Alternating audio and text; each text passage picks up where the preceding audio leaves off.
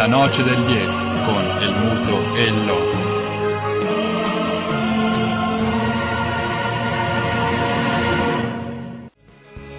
Ma un bravo poliziotto che sa fare il suo mestiere sa che ogni uomo ha un vizio che lo farà cadere e ti fece cadere la tua grande passione di aspettare l'arrivo dell'amico campione quel traguardo volante di vide in manette brillavano al sole come due biciclette. Sante pollastri il tuo giro è finito. E già si racconta che qualcuno ha tradito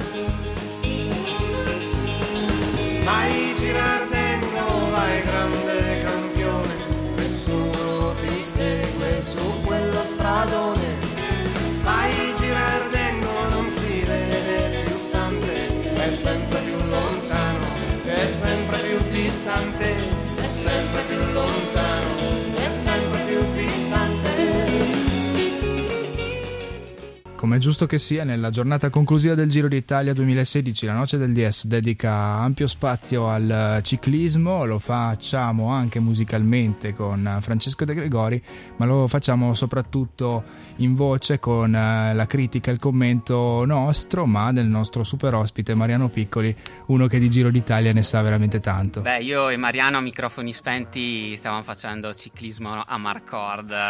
Abbiamo tirato fuori le classifiche del Giro 98-99 e mi stava raccontando un po' delle sue fughe. Beh, giustamente quando- eh, raccontaci quelli che sono quelli, i ricordi, le cose, che, i momenti a cui sei più legato delle tue svariate partecipazioni. Il tuo Giro 98 con la tua partenza sprint, dai, raccontaci. Ma diciamo che mh, è stato uno dei migliori giri, sicuramente. Però lì ho partito a Nizza con uh, un prologo di 7 km, purtroppo ho preso tipo 40 secondi, che uno come me erano troppi. Da Sulle, ricordiamo. Ecco.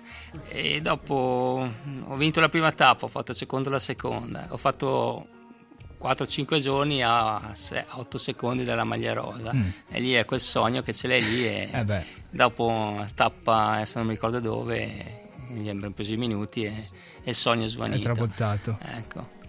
E mm, dopo stessa cosa il mio Tour de France nel 96, anche lì una fuga lunghissima, eravamo in 5 e purtroppo nel- nella volata finale a me non è mai, mai uscito un, un pedale, mai in vita mia. Purtroppo quel giorno lì mi è uscito il pedale a 200 metri dall'arrivo e bastava arrivassi o primo o secondo andavo in maglia gialla e cambiava qualcosa insomma Mhm. Con a la 26 buono, anni coi- ecco. coi secondi della sì, buona. anche lì rimasi 6-7 giorni a 12 secondi nella maglia gialla Ah. poi in tappone dormi, mh, forse sui Pirenei e mi ricordo che c'era la maglia gialla che era Sebastian Elo e lui si ritirò quel giorno lì in maglia gialla. Io ero virtuale maglia gialla però nessuno sapeva dove ero finito in mezzo a qualche gruppetto. E era stato il giorno che, che saltò anche il grande Miguelone Indurain che prese la prima batosta a- al Tour de France il tour che vinse Bjarne Ries poi. Com'è correre il Tour de France? Come dire, l'università no, del ciclismo? Eh, è- è, mm, diciamo che il giro, le sue montagne, secondo me è ancora più duro sia del tour che della Vuelta. Poi eh, il tour cambia perché è tutto molto più grande come contorno, come ambiente e i corridori fanno di tutto anche solo per farsi vedere e è corso a luglio perciò 8-10 gradi in più beh. perciò sono queste le cose che cambiano E- ma come percorsi diciamo che magari il giro è ancora più bello però sai il tour la corsa più bella al mondo è così e mi ricordo nel 99 eh, mm, anche lì un altro diciamo una- tiriamo fuori aneddoti E tiriamo fuori. e c'era il prologo nel quale nel prologo c'era uno strappo di 800 metri al so, 18-20% molto duro e in quello, quello tratto di, di percorso veniva cronometrato il tempo mh, dentro nel prologo e veniva mh, data la maglia PUA Mm. E mi ricordo che il direttore sportivo all'epoca, Pietro Algiri, mi disse: Te, Mariano, dai che il prologo non ti interessa, prova a andare piano fino sotto lo strappo e, e prendere la maglia a Pua. E niente, feci così, partì con la bici normale, arrivai pianissimo sotto lo strappo, strappo a tutta e riuscii a mettere la maglia a Pua. E poi ho fatto 11 giorni in maglia a Pua il tour, che anche lì e ah beh, vero, ti, sì. dico, ent- entravo al villaggio scortato, queste cose sì, proprio, sì, quindi... che là la maglia più A è una cosa... È vero, è tanto acclamata nelle salite, tour, molto simile alla maglia gialla. Diciamo che ho fatto qui giorni, 10, 11 giorni in maglia più A e ho firmato tipo 10 contratti per i circuiti dopo tour, mm. no? che ci sono i circuiti okay.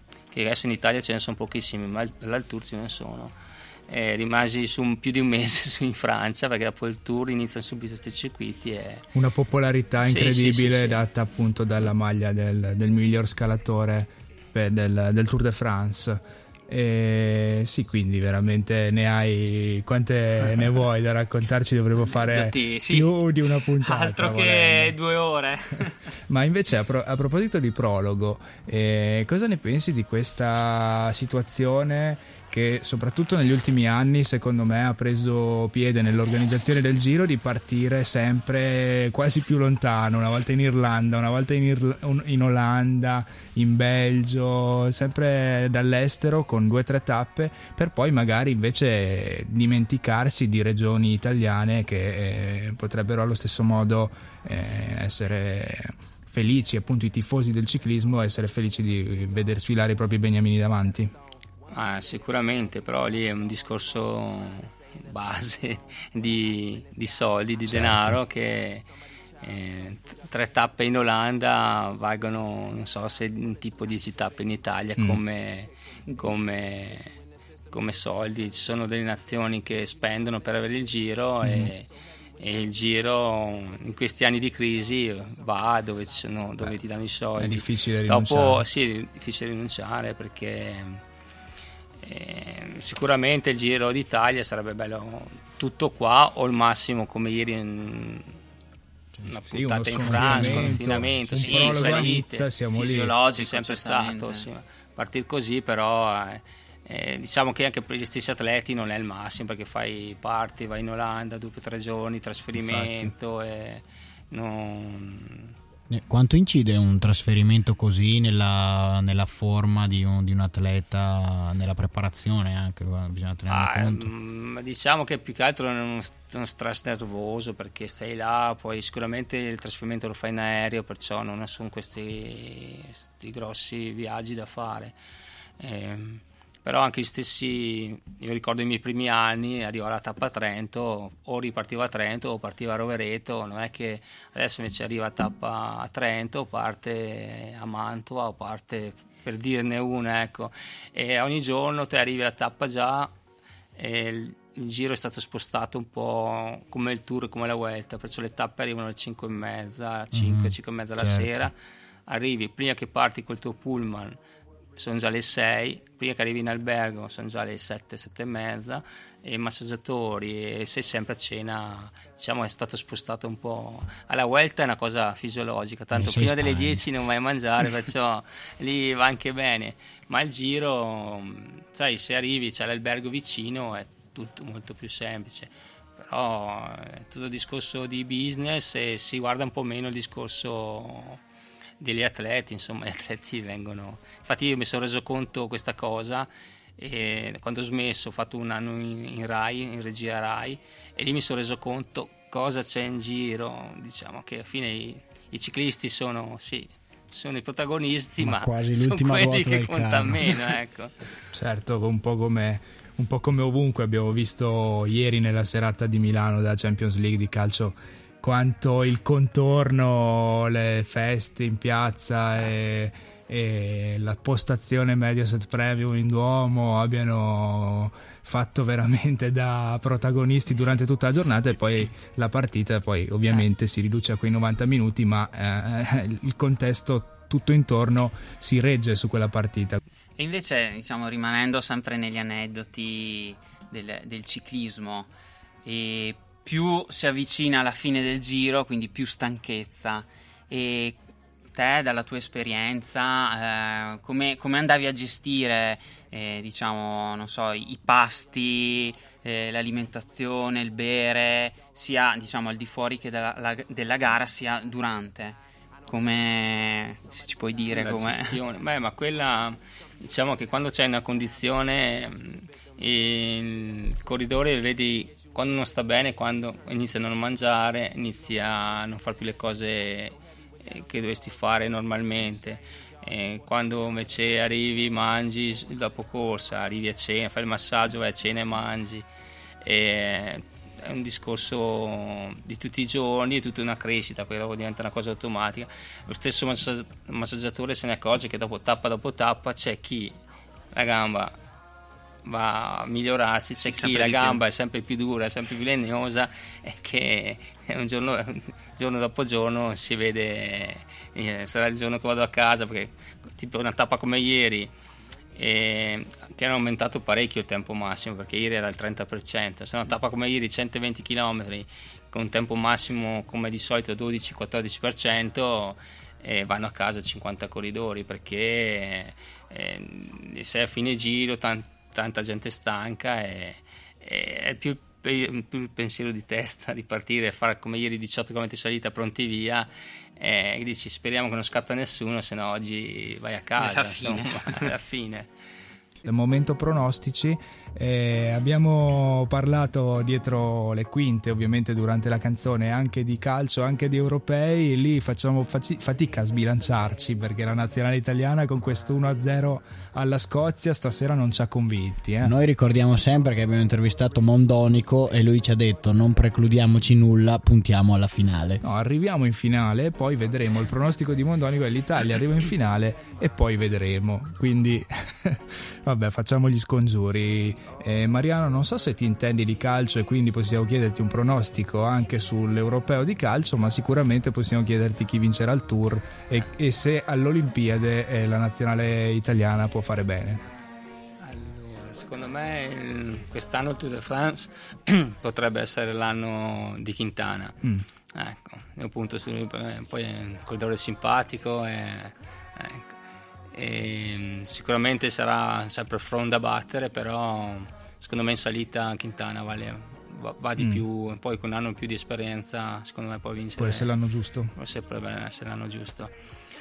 E, mm, le Olimpiadi sicuramente dura com'è, ci sarà una nostra nazionale sicuramente competitiva e poi penso alla Spagna con Valverde che quest'anno è la sua diciamo, una delle ultime stagioni a grande livello, perciò e lui abbiamo visto che il Giro d'Italia non molla mai e, e sulle corse di un giorno è, è sempre lì davanti. Ecco, vedo un, forse Valverde uno dei favoriti. Anche perché in una stagione di una grande forma, le classiche del nord ne ha portate a casa due, per cui... Sì, diciamo che eh, c'era ancora quando era il Valverde giovane che eh, me lo ricordo che a Valenziana sto, era un primo anno facevo levate di traguardi volanti facevo Gran Premio Montagna facevo classifica e sto qua detto che sì, no? si vedeva, e si vedeva che dopo lì ha preso qualche bella batosta sulle classifiche però è dato un bel corridore diciamo che con gli anni abbiamo visto che forse non è un corridore da grandi giri perché non ha la costanza sulle tre settimane però nelle corse di un giorno mh, mm, riesce a mettere tutti in fila molto spesso ah, sicuramente anche il giro alla fine è arrivato meno di due minuti mi sembra certo, ecco. sì. perciò ho avuto quel giorno del tappone di Corvara un giorno di, di crisi e, e, sì, sicuramente lui è più corridore da, da classiche, ecco, da classiche dure tipo Liegi, tipo la Freccia che l'ha vinta non so quante volte. Ecco. Poi per la Vuelta non so, perché la Vuelta diciamo che essendo, essendo l'ultima corsa a tappe bisogna vedere come si, ancora come chi va a farla, chi, ecco.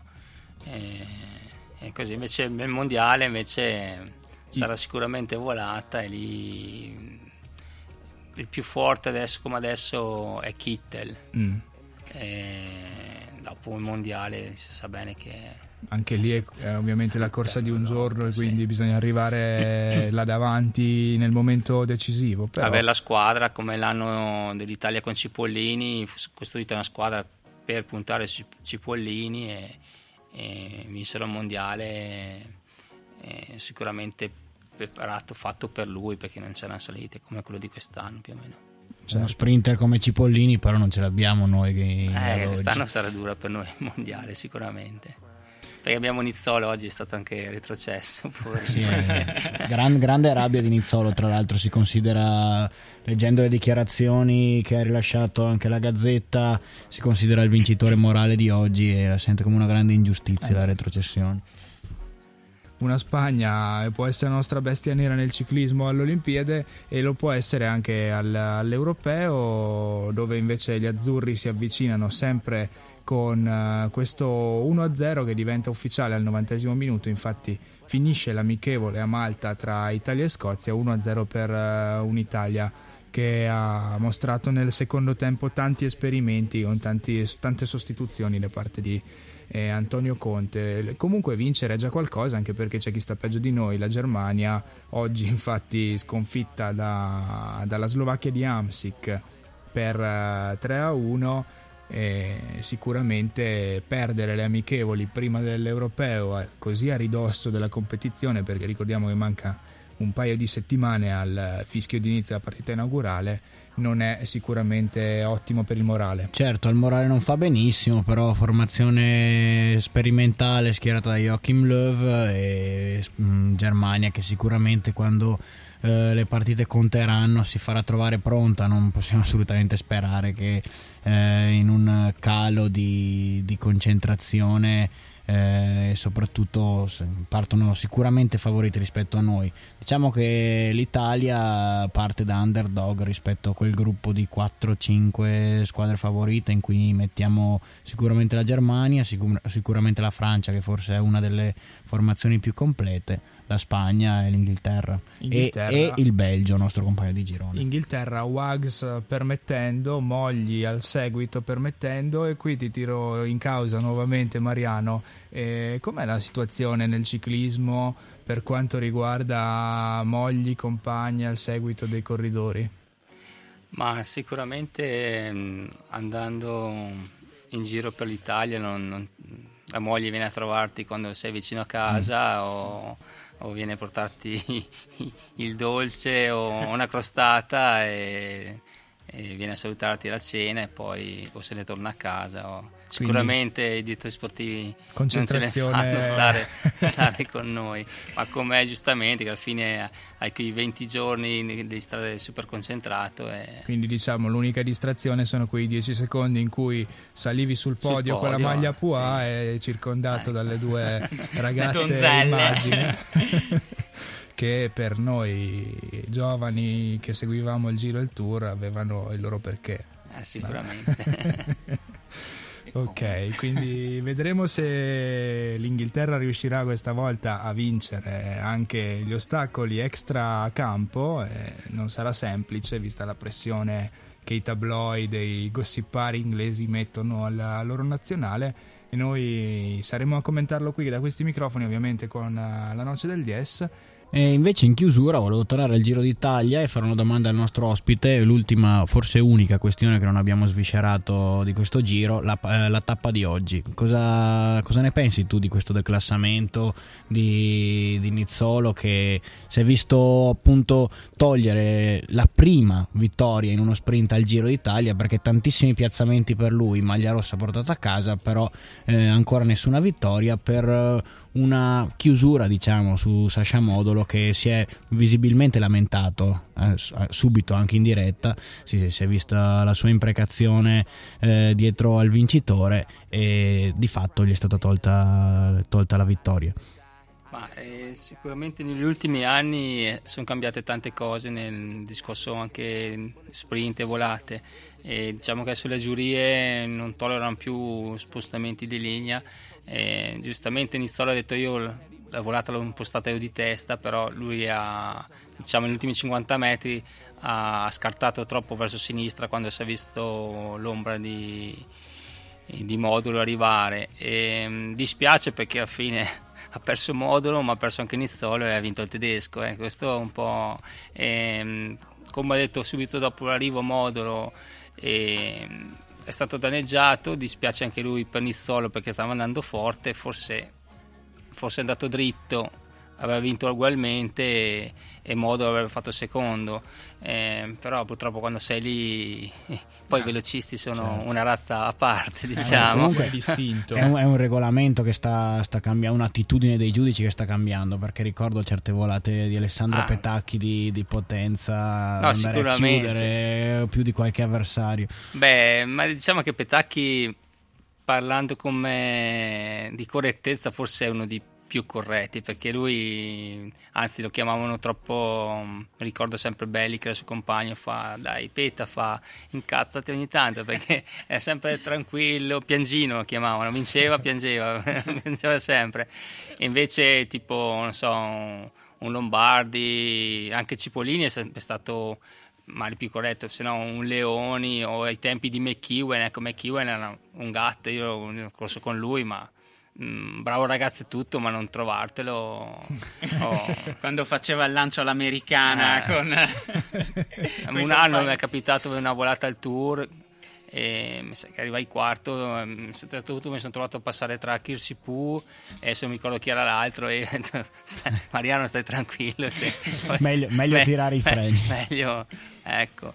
E diciamo che adesso le volate i giudici non tollerano più niente, anche giustamente perché eh, io mi ricordo ancora i tempi della Vuelta quando ci fu la caduta tra, forse voi non la ricordate, tra Baffi e Cipollini proprio, una Vuelta che Cipollini restò in coma, che, che di testa e Baffi, tra l'altro erano i miei compagni di squadra alla Mercatone 1 e Baffi spostò praticamente tutta la traiettoria, Cipollini convinto che Baffi lo fece passare o facesse passare perché era il suo compagno anche ma lì tra perché la Vuelta cioè il discorso del pubblico batte, batte. su e non, non, senti niente e lì fu una caduta anche Cipollini senza casco poi che ai tempi non, era, non era obbligatorio e si spaventavano tutti lì perché rimase per terra un bel po' e, e perse tutta la stagione quasi ecco. certo quindi regolamentazioni necessarie anche per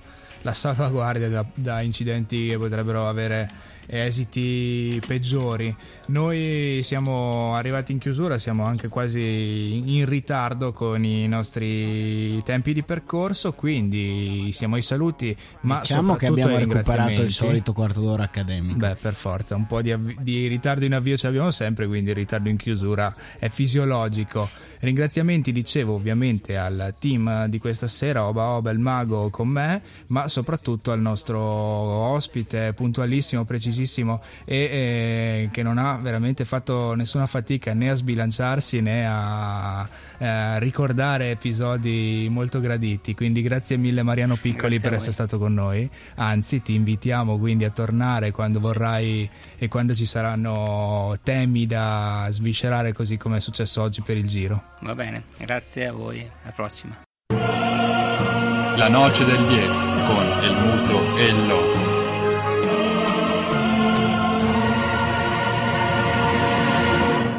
Con perdón de las damas, que la chupen, que la sigan chupando.